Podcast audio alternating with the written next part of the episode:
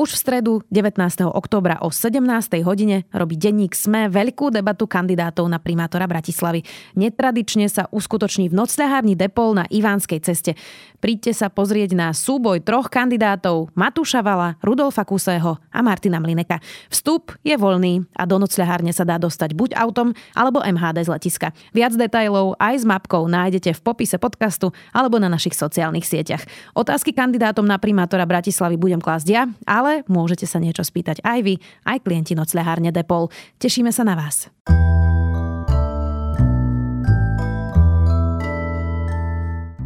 Všade videl židovské sprísahanie a inšpiráciou mu boli americkí neonacisti či masoví vrahovia.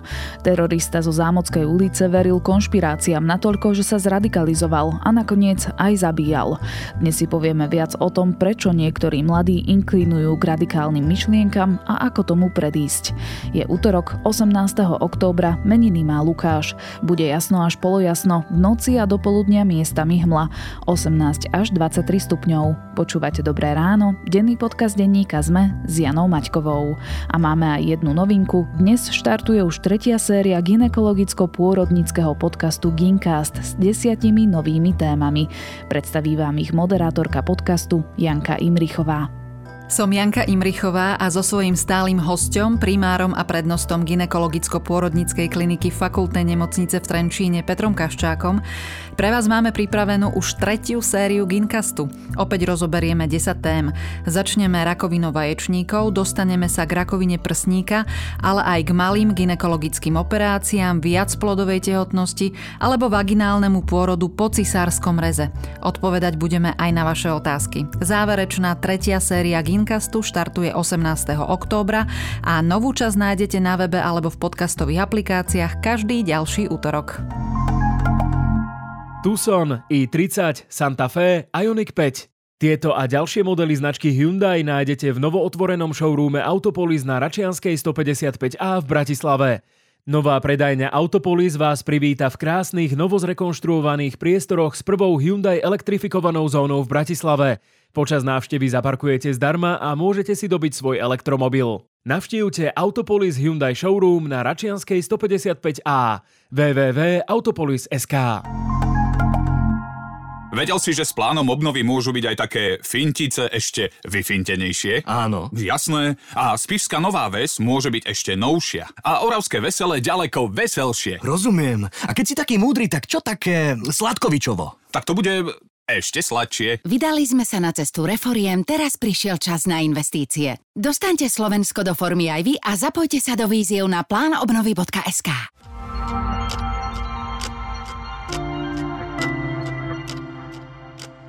A teraz už krátky prehľad správ. Prípad tragickej streľby na Zámockej v Bratislave, ktorý si vyžiadal dve obete, prekvalifikovali na závažný zločin teroristického útoku. Vyplýva to z informácií, ktoré poskytla hovorkyňa generálnej prokuratúry Jana Tekeliová. Strana SAS navrhuje inštitút partnerského spolužitia, ktorý by zahrňal aj spolužitie osôb rovnakého pohľavia.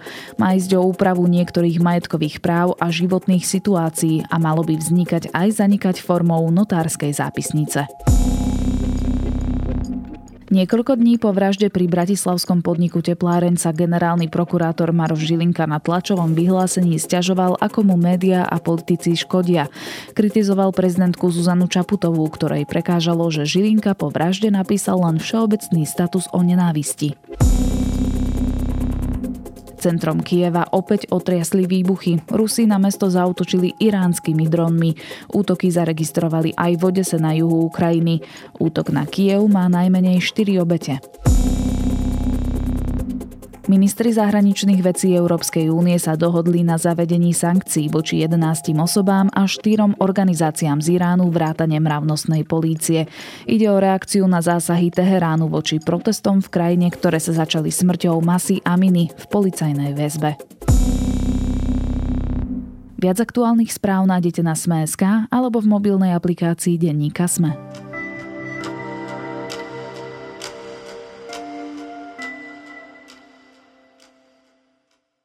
Vrah, ktorý minulý týždeň zabil dvoch mužov z LGBTI plus komunity v Bratislave, vo svojom manifeste napísal, že bojuje proti sionistickej vláde.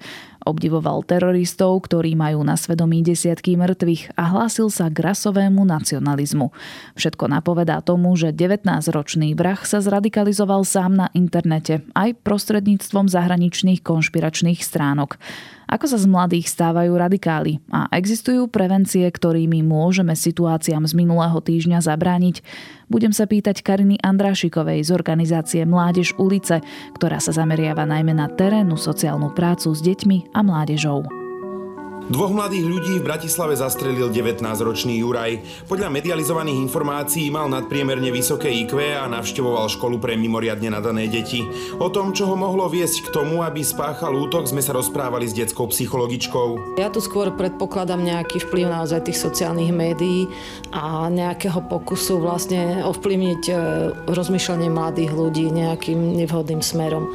To je najčastejšie hlavne u skupiny mladých ľudí, ktorí majú za sebou nejaké zlé skúsenosti alebo nejakú traumu alebo nejaké nespracované problémy, ktoré vlastne nemali šancu si vykomunikovať alebo vyriešiť v rámci rodiny.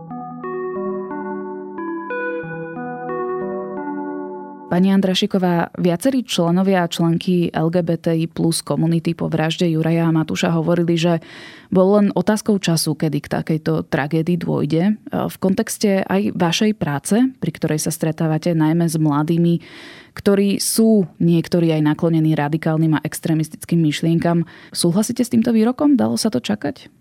No, ja si myslím, že vždy môžeme očakávať, že sa niečo podobné môže stať. Nie je to niečo, čo by sme mali brať na ľahkú váhu. Ja, ja si uvedomujem, že na Slovensku možno nemáme úplne skúsenosť uh, s takýmto skutkom, ako keby takýmto veľmi brutálnym, ako sa stal. Takže možno sme mali pocit, že nás sa to netýka ako niektorých európskych krajín na západe a podobne, kde si majú väčšie skúsenosti, ale ja si napriek tomu myslím, že vzhľadom na to, v akej spoločnosti veľmi polarizovanej sa aktuálne nachádzame. S tým, čo mladí ľudia, s ktorými my pracujeme, prichádzajú, tak mňa to, nechcem povedať, že ma to neprekvapilo, ale nie je to proste niečo, čo by som nečakala, že by sa mohlo stať. Ako často sa vy osobne stretávate s mládežou, ktorá teda prepadla týmto ideológiám? No pomerne často, ale ja by som, eh, rada by som to dala ako keby do viacerých rovín, že môžeme to v tej našej práci vnímať vo viacerých rovinách, že my teda pracujeme v teréne, to znamená, že na uliciach máme nízkoprahový klub, kde mladí môžu prichádzať a taká tá prvotná, neviem či to nazvať zvedavosť, alebo možno nejaké otázky o tom, ako funguje spoločnosť, e, nejaký pocit sociálnej krivdy a nejaké takéto podobné témy ich zaujímajú, pýtajú sa na ne a niekde tam už vnímame na takom primárnom leveli, že sa môžu prikláňať možno k nejakým k viere, nejakým konšpiračným teóriám, hoaxom alebo až dokonca k nejakým radikálnym myšlienkam. A potom samozrejme tá druhá rovina je, že tým, že my máme špecializovaný program, ktorý sa orientuje práve na tému radikalizácie, respektíve jej prevencie, tak sa stretávame aj s, najmä teda s mladými ľuďmi, s tínedžermi, ktorých my tak pracovne nazývame, že vreckári, čiže takí tí mladí ľudia, ktorí na tých e, napríklad demonstráciách alebo na futbalových zápasoch proste postavujú s rukami vo vreckách, pretože sú tam z nejakého dôvodu, o tých dôvodoch sa ešte môžeme baviť, že prečo a zároveň e, teda láka ich e, niečím, toto prostredie, ale zároveň ešte stále, a to presne reprezentujú tie ruky vo vreckách, nie sú rozhodnutí. Sú si tam um, tie svoje potreby naplniť, ale ešte nemôžeme o nich úplne hovoriť, že sú to teda nejakí lídry, alebo ich nazývať uh, nejakými, ja neviem, kotlebovcami, náckami a neviem, ako inak ich častovať. Ale áno, že tam už sa dá vnímať, že sú nejakým spôsobom ohrození tou radikalizáciou a tam je to už ako keby možno vážnejšie. A pozorujete, že tieto prípady majú narastajúcu tendenciu, že rok čo rok je takýchto mladých viac? Určite z tých, uh, už len minimálne z toho, s čím za nami prichádzajú tí mladí ľudia, o čom hovoria, že ich ako keby témy, také akože spoločenské témy, aj tých menšín napríklad, rôzne strachy, ktoré sú častokrát podfarbené, teda tie predsudky sú podfarbené vlastne nejakým strachom. S tým všetkým za nami prichádzajú, hovoria o tom menujú to. My to vnímame aj v tom online svete, veď e, existujú rôzne organizácie, ktoré sa tomu online svetu venujú a, a prinášajú to, že, že teraz ako keby v aktuálnej dobe uh, najmä ten online svet, že, že tam sa naozaj dá vnímať veľký posun k tej polarizácii, k radikalizácii a najmä teda u mladých ľudí. Aké sú teda tie hlavné motívy alebo dôvody, prečo mladí inklinujú k takýmto možno radikálnejším, extremistickejším myšlienkam? Asi vás neprekvapí, keď poviem, že, že sú samozrejme rôznorodé a veľmi to závisí od toho možno, v, ak sa bavíme teda o Slovensku, v akej časti Slovenska žijú a tým pádom ten región, v ktorom žijú, aké sú tam rôzne problémy. Je veľmi naivné si myslieť, že mladí ľudia nevnímajú, akom prostredí fungujú, ako sa má ich komunita, ako sa má ich rodina. Napríklad sme pracovali s mladými mužmi, ktorí veľmi silne vnímali, že v tom ich regióne, kde je vysoká nezamestnanosť, e, kde ich rodičia, ktorí celý život pracujú a napriek tomu si vlastne nemôžu napríklad dovoliť ísť e, na dovolenku alebo len si dovoliť vlastne nejaké také, že nadštandardnejšie potraviny, povedzme, hej, alebo nejakým spôsobom tráviť voľný čas, tak oni toto vnímajú ako krivdu a z tej krivdy je už ako keby veľmi blízko k hnevu, k nejakej nenávisti, k tomu, že si myslia, že nejaké skupiny ľudí v spoločnosti môžu za to, že im sa táto krivda deje. Napríklad preto, lebo ja neviem, povedzme si myslia, že Romovia dostávajú niečo zadarmo a, a ich rodičia vlastne musia celý život pracovať. To je ako keby jedna taká oblasť. Ďalšia oblasť e, sú také naozaj veľmi primárne a úplne legitimné potreby, ktoré má každý mladý človek. To sú potreby napríklad, že chcú niekde patriť, že chcú zažívať pocit nejakej významnosti, dôležitosti, že sú dôležití, že sú vypočutí v spoločnosti napríklad, alebo v tej svojej komunite, v tom svojom meste, že sa o nich vlastne niekto zaujíma. Veľmi často to býva o tom, že ten pocit, že patrím do nejakej partie, je o mnoho dôležitejší ako napríklad to, že či tá partia uznáva nejakú ideológiu, povedzme. Hej? Že, že častokrát práve tá potreba toho, že chcem niekde patriť, je na prvom mieste a tá ideológia sa tam pridáva postupne a že často pre nich ona je až na, ja neviem, 350. mieste, hej, že, že väčšina mladých ľudí to nemá tak a nie je to ten primárny cieľ, že ja milujem Hitlera alebo proste orodujem Kotlebu alebo verím to, že Židia sú uh, akože menej cenní, ale že skôr to začína presne pri tých takých základných psychologických potrebách, ktoré tí mladí sa snažia nejako si naplniť. A bohužiaľ mali tú smolu, že sa dostali k nejakému divnému dospelému s divnými názormi, alebo sa dostali do nejakých online diskusí online skupín, kde k tomu všetkému, k tým potrebám, ktoré oni si tam hľadajú a naplňajú, sa proste pričlenila aj tá ideológia. Samozrejme to nechcem ako keby zľahčovať, že, že sa ako keby vyhovárať na, na to, že niekto je smutný a osamelý a ospravedlňujeme tým správanie napríklad ako tohto mladého muža na Zamockej. To vôbec nie to.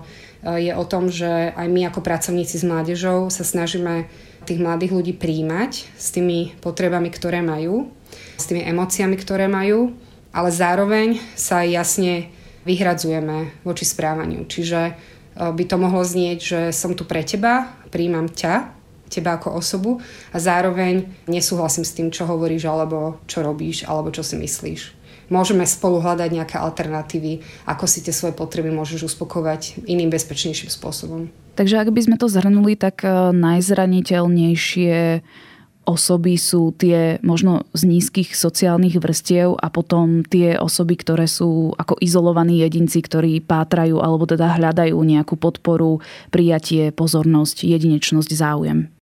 Toto je možno ako keby koncept, ktorý sa nám tak akože e, ľahko sa mu uverí, ale a znova e, vidíme to aj na tomto prípade, že ten mladý muž bol z navonok akože kompletnej rodiny, kde asi ekonomicky boli na tom v pohode a zároveň tam boli iné náročné situácie v tej rodine, ktoré ho nejakým spôsobom ovplyvnili, aby si myslel a robil to, čo robil. Takže ten príbeh o tom, že to musia byť len mladí ľudia, ktorí sú z nejakých chudobnejších regiónov, ktorí napríklad, ja neviem, nemajú otca, chýba im nejaký mužský vzor v rodine a podobne, že, že áno, aj, ale zároveň to môžu byť aj mladí ľudia, ktorí sú naozaj, že z mm, rodín, ktoré sú usporiadané, dokonca ekonomicky sú na tom v poriadku, možno majú aj fajn vzťahy v tej rodine, ale niečo iné tam možno absentuje, alebo nejaká iná potreba toho mladého človeka nie je naplnená do takej miery, že, ju, že jej naplnenie hľada proste niekde inde a aj možno nelegitímnym spôsobom, dokonca až nebezpečným. A tu asi prichádza na plac práve to online prostredie. Často sa hovorí aj o tých nešťastných algoritmoch technologických gigantov alebo sociálnych sietí, že keď už raz začnete pozerať video o tom, že je tu nejaká nadvláda Židov, tak automaticky ten algoritmus vám ponúka ďalšie takéto nezmyselné videá. Je za tým nárastom možno aj v práve v takomto mladšom publiku ako keby takého obdivu alebo možno k tým radikalizačným myšlienkám práve to online prostredie?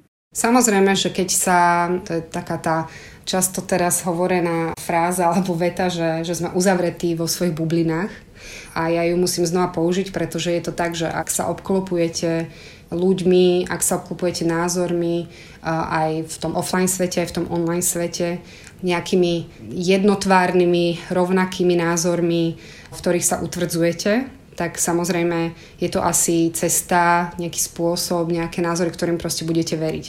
A práve preto je veľmi dôležité práve pri tej prevencii radikalizácie u mladých ľudí myslieť na to, že, že tí mladí ľudia, ich identita sa skladá z viacerých vrstiev. Že ten mladý človek nie je iba niekto, koho môžeme nazývať radikálom alebo niekoho, koho môžeme nazývať problémovým dieťaťom, čo často robíme.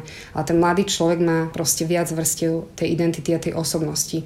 A my by sme najmä teda tí, ktorí pracujeme s tými mladými ľuďmi, alebo teda učitelia, ale aj rodičia, mali myslieť na to, že musíme obohacovať aj tie ostatné časti tej identity. To znamená, že čo najviac sa snaží tých mladých ľudí vťahovať do tej komunity a nie ich vyčleňovať. Ja rozumiem tomu, že je veľmi ťažké, keď máte dieťa, ktoré teda nazývame problémovým alebo náročným, ktoré kladie možno nepríjemné otázky alebo ktoré spochybňuje to naše videnie sveta, že je pre nás uh, ťažké s ním byť v kontakte, mať ho na nejakých voľnočasových aktivitách, mať ho na vyučovacej hodine alebo ho mať doma. Na druhú stranu, ak necháme to dieťa, toho mladého človeka, aby sa uzatváral do tej bubliny a vyčleníme ho, tak nemôžeme očakávať, že sa stane niečo iné, ako sa bohužiaľ stalo na Zamockej ulici.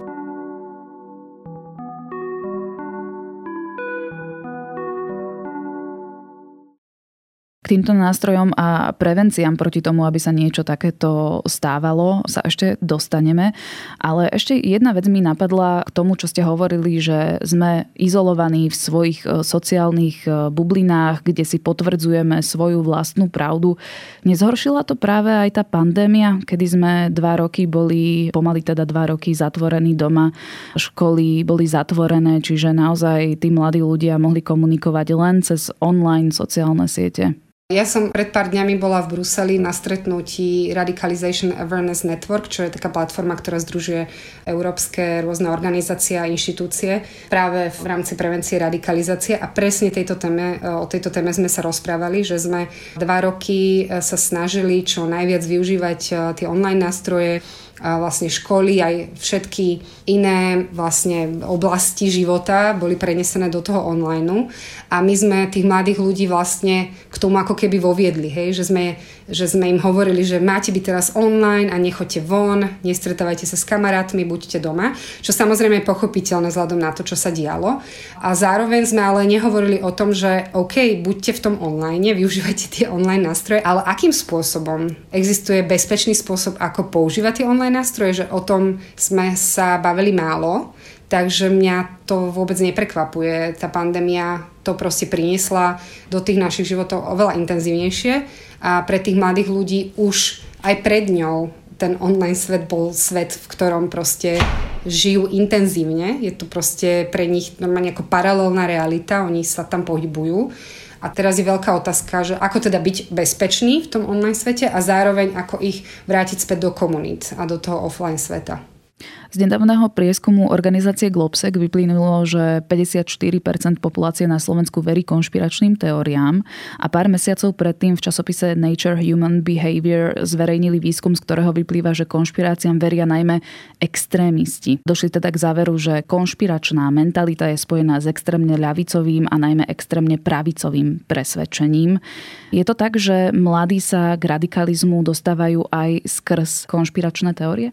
Určite je to jedna z ciest. Veľmi to súvisí s tým, o čom sme sa bavili pred chvíľkou, že na internete trávia veľmi veľa času, trávia ich v rôznych skupinách a pre mňa je to aj o takej téme, že keď ste tínedžer, to je obdobie, kedy sa utvára vaša identita, aj vlastne podľa psychologických teórií je práve to obdobie tínedžerské takou ako keby fázou krízy identity, kedy sa vám vlastne buduje, budujú sa vám tie vrstvy tej identity a hľadáte odpovede. A tie otázky, ktoré tí mladí ľudia majú, bývajú často veľmi náročné, pre nás ako dospelých, aj teda ľudí, ktorí s nimi pracujeme, aj občas veľmi nepríjemné. A často sa stáva, že práve tí dôležití dospelí, ktorí by tým mladým ľuďom mohli dávať e, odpovede, ktoré sú postavené na faktoch, e, na realite, tak ako keby, neviem, že či strácame nejaký záujem to s tými mladými e, robiť a odpovedať im. A keď vy máte zložitú odpoveď a niekto, napríklad nejakí členovia radikálnej skupiny alebo politici z takýchto neonáci radikálnych politických strán vám na tieto naozaj zložité otázky dávajú jednoduché odpovede, tak je to veľmi lákavé. Akú pozíciu majú v tomto všetkom médiá? Vrah zo Zámockej sám spomína ako veľkú inšpiráciu masových vrahov, um, či už z Norska alebo z Nového Zélandu. Ich príbeh bol publikovaný samozrejme v médiách. Sú určité odporúčania, ako o takýchto násilných útokoch informovať, napríklad nerobiť z útoku e, senzáciu, nespomínať meno páchateľa alebo detaily z jeho života, aby sa neukazoval ako keby v roli obete. Čiže akú úlohu máme my, média? Ak môžem ešte predtým, než odpoviem na, na vašu otázku, povedať, že meno toho mladého muža aj to, čím žil a podobne, si myslím, že, že už je teraz ako keby neskoro sa ním zaoberať. Že, čo mňa teda veľmi mrzí je, že nedostal tú pozornosť, ktorá sa mu teraz dostáva, bohužiaľ po tom, čo sa stalo, že ju nedostal vtedy, keď uh, ju potreboval. A to je podľa mňa že veľké memento, na čo by sme nemali zabúdať.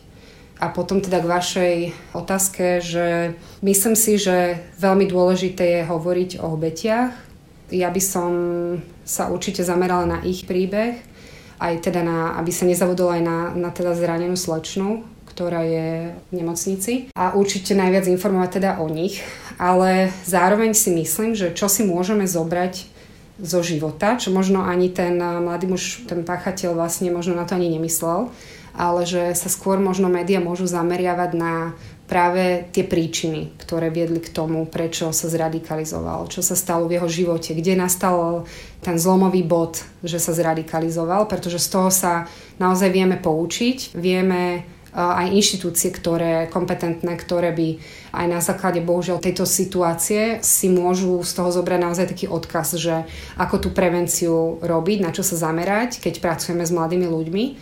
Toto si myslím, že na toto by sa, ak chcú teda médiá hovoriť o ňom, tak možno si z toho jeho životného príbehu zobrať toto a informovať o tom. Lebo akože jeho tvár, jeho meno a teraz ako na fetiš sa zameriavať na to, aké zbranie používal a teraz ako z toho robiť nejaký bulvár mi príde nevkusné a príde mi to vlastne neúctivé aj k obetiam, aj k rodinám tých obetí a aj vlastne k spoločnosti ako takej. Vy už ste spomenuli tie prevencie. Čo teda môžeme urobiť? A teraz sa špeciálne pýtam na rodičov, teda z pozície rodičovstva alebo z pozície inštitúcie ako napríklad škola? Ja som už trochu ako keby načetla, že rozumiem, že to môže byť šokujúce, aj, aj nepríjemné, aj vlastne možno nás to môže zaskočiť ako dospelých, keď mladí ľudia prichádzajú s vetami typu ja nie som rasista, ale alebo ja neznášam týchto a týchto, alebo podobné vety, že áno, znie to veľmi, veľmi šokujúco a my máme hneď tendenciu argumentovať a presviečať a potvrdzovať tú našu pravdu čo sa ukazuje aj z tej našej praxe, aj z mnohých výskumov alebo z praxe organizácií, ktoré na, na západe robia tento typ práce už dlhé roky, ako absolútne neúčinné. Čo je veľmi dôležité napríklad pri tých rodičoch je, že je to vaše dieťa ktoré potrebuje prijatia podporu. A znova opakujem, vy príjmate jeho ako osobu, nie to, čo si myslí a ako sa správa. môžete sa veľa pýtať, možno viac než rozprávať a zistiť, čo je za tým správaním. Ak naozaj otvoríme uši a naozaj sa mladého človeka pýtame a zistujeme, čo je za tou nenávisťou, čo je za tým, že si niečo myslí. Častokrát za tým dostaneme nejakú emociu, nejaký strach, nejakú obavu, nejaké odpovede na nejaké otázky, na ktoré sa dá odpovedať bezpečným spôsobom. A rovnako aj tie potreby a tie obavy, tie strachy a všetko, čo je za tým, sa dá bezpečným spôsobom ošetriť ešte skôr, než to v tom mladom človeku proste zostane až tak, že sa napríklad rozhodne spáchať nejaký zločin alebo niekomu ublížiť. Čiže toto ako keby, že pri rodičoch a my, ktorí pracujeme s mladými ľuďmi a ja si myslím, že by to malo byť aj také odporúčanie pre kompetentné štátne inštitúcie a možno aj pre politikov, že a političky, že by sme sa mali zamerať na to, že ako tá prevencia aktuálne vyzerá.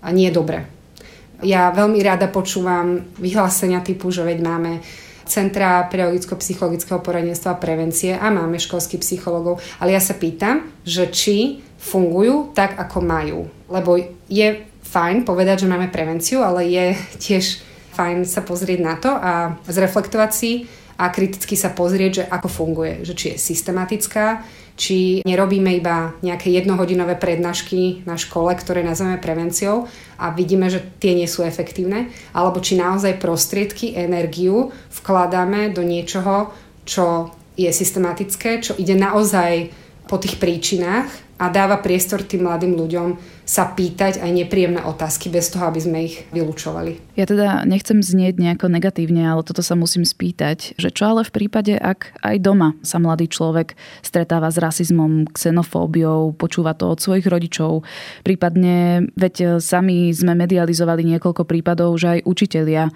majú tú tendenciu podliehať dezinformáciám a šíriť ich ďalej aj pred svojimi žiakmi a žiačkami. Čiže dá sa z toho vôbec vymaniť?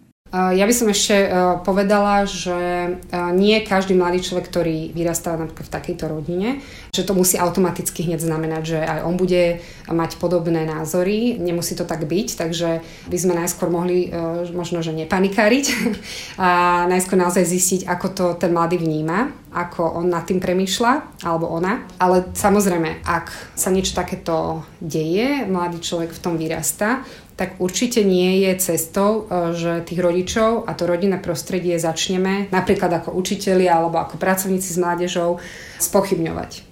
A je to kvôli tomu, že ten mladý človek v tom vyrastá, je to preňho, aj keď sa to zdá ako pre nás extrémne akože nepríjemné a vlastne nejaké možno nefunkčné prostredie, tak napriek tomu je to nejaký vzor, nejaké stabilné prostredie pre toho mladého človeka, v ktorom vlastne vyrasta. Čiže tou našou cestou alebo tým spôsobom by nemalo byť spochybňovať tých rodičov, lebo ak to robíme a nemáme pre ňoho nejakú alternatívu, čo väčšinou nemáme, hej, ak to dieťa nevymeme z rodiny, tak on tam proste ďalej bude žiť, tak mu urobíme viacej e, škody ako užitku. Čo vieme robiť je posilňovať rezilienciu, čiže nejakú odolnosť a takú vnútornú integritu tých mladých ľudí, aby dokázali vnímať e, aj iné zdroje, z ktorých môžu čierpať informácie, aby dokázali reflektovať samých seba, svoje emócie, svoje vlastné názory, čiže posilňovať toho mladého človeka samého v sebe, aby raz, keď bude schopný sám odísť napríklad z toho rodinného prostredia, bol dostatočne vlastne silný, aby sa dokázal postaviť na vlastné nohy. Takže za mňa, za mňa je to naozaj také proste posilňovanie toho mladého človeka ako jeho samého alebo ju samú. A čo sa týka tej školy? No a tam ako keby, to je dosť náročné. My sa tiež eh, stretávame s tým, že keď eh, sa rozprávame s učiteľmi, tak sa mi reflektujú, že, že my by sme sa aj radi s mladými, alebo teda so žiakmi, so žiečkami bavili na tieto témy, ale čo máme robiť, keď uh, naši vlastní kolegovia a kolegyne majú uh, veľmi podobné názory. Ja si myslím, že toto je tiež uh, veľmi dobrý podnet uh, pre ministerstvo školstva o tom, ako sa pracuje s pedagogickými zbormi na školách. Ja už uh, dlho presadzujem myšlienku, že by e, na školách tiež mali e, fungovať supervízie, tak ako to napríklad majú v organizáciách e, sociálnych pracovníkov a pracovníčok alebo na úradoch práce. To znamená, že supervízia je, je proces, kde prichádza certifikovaný supervízor, supervízorka, ktorý dokáže s tým pedagogickým zborom alebo teda s týmito pomáhajúcimi profesionálmi otvárať nejaké náročné situácie, kde im dokáže reflektovať a zrkadliť im možno aj témy, s ktorými oni sami majú nejaký problém. Čiže za mňa by toto bol veľmi zaujímavý proces, keby niečo podobné mohlo vzniknúť v tom školskom prostredí. A tiež e, by som apelovala určite aj na, na riaditeľov, riaditeľky škôl, aby vedeli vlastne koho zamestnávajú a aby sa proti tomu určite vymedzili. Toľko Karina Andrášiková z organizácie Mládež ulice. Detské onkológie na Slovensku čaká výrazná pomoc. Lidl im poskytne sumu 340 tisíc eur. Za takmer 300 tisíc eur bude môcť Bratislavská onkologická klinika zrekonštruovať priestory. Košice a Banská Bystrica zase dostanú po 10 prístrojov na podávanie liečby deťom v celkovej hodnote takmer 50 tisíc eur. Lidl tak potvrdzuje záujem pomáhať deťom s neľahkým osudom, čomu sa venuje už 18 rokov. Viac informácií nájdete na spoločenská zodpovednosť.sk. Korupčné kauzy a prešľapy majú výzdraho tých, čo ich spôsobujú. Nie vás. Neplatte za kauzy vyššiu cenu. Využite výhodné digitálne predplatné ZME SK so zľavou až do 52% len do konca októbra. Viac na predplatné.zme.sk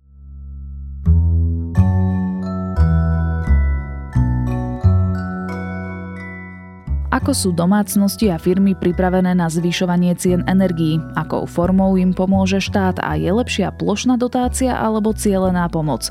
Aj na tieto otázky budú odpovedať hostia na konferencii denníka ZME o energetickej politike. Koná sa už dnes, v útorok 18. oktobra od 17. hodiny v Habhabe na Mlinských nivách v Bratislave. Vstup je voľný, takže zúčastniť sa môže ktokoľvek.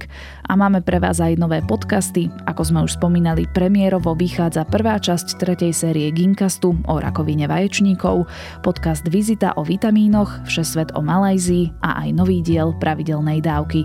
Na dnes je to všetko. Počúvali ste Dobré ráno, denný podcast denníka ZME s Janou Maťkovou. Do počutia opäť zajtra.